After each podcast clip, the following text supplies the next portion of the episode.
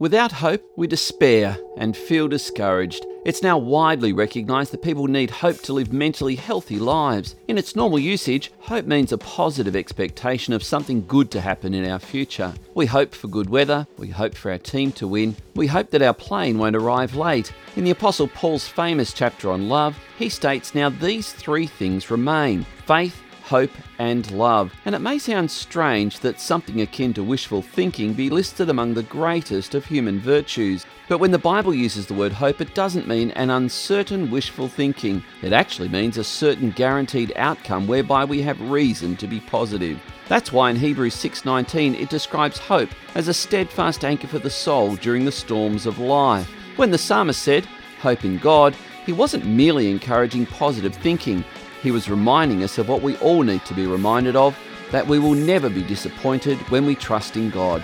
I'm Andrew Corbett.